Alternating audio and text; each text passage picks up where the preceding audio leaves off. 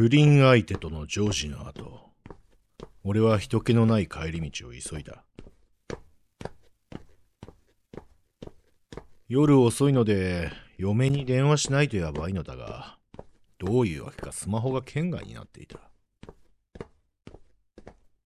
たまたま近くに電話ボックスがあった。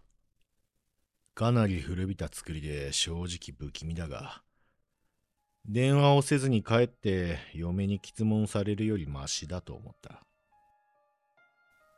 電話ボックスのドアを開けて中に入り、俺は財布を開けて顔をしかめた。ひゃくえん玉だけかよ。仕方がない。俺は受話器を耳と肩で挟みながら、緑色の公衆電話にとりあえずひゃくえん玉さんまいを投入した。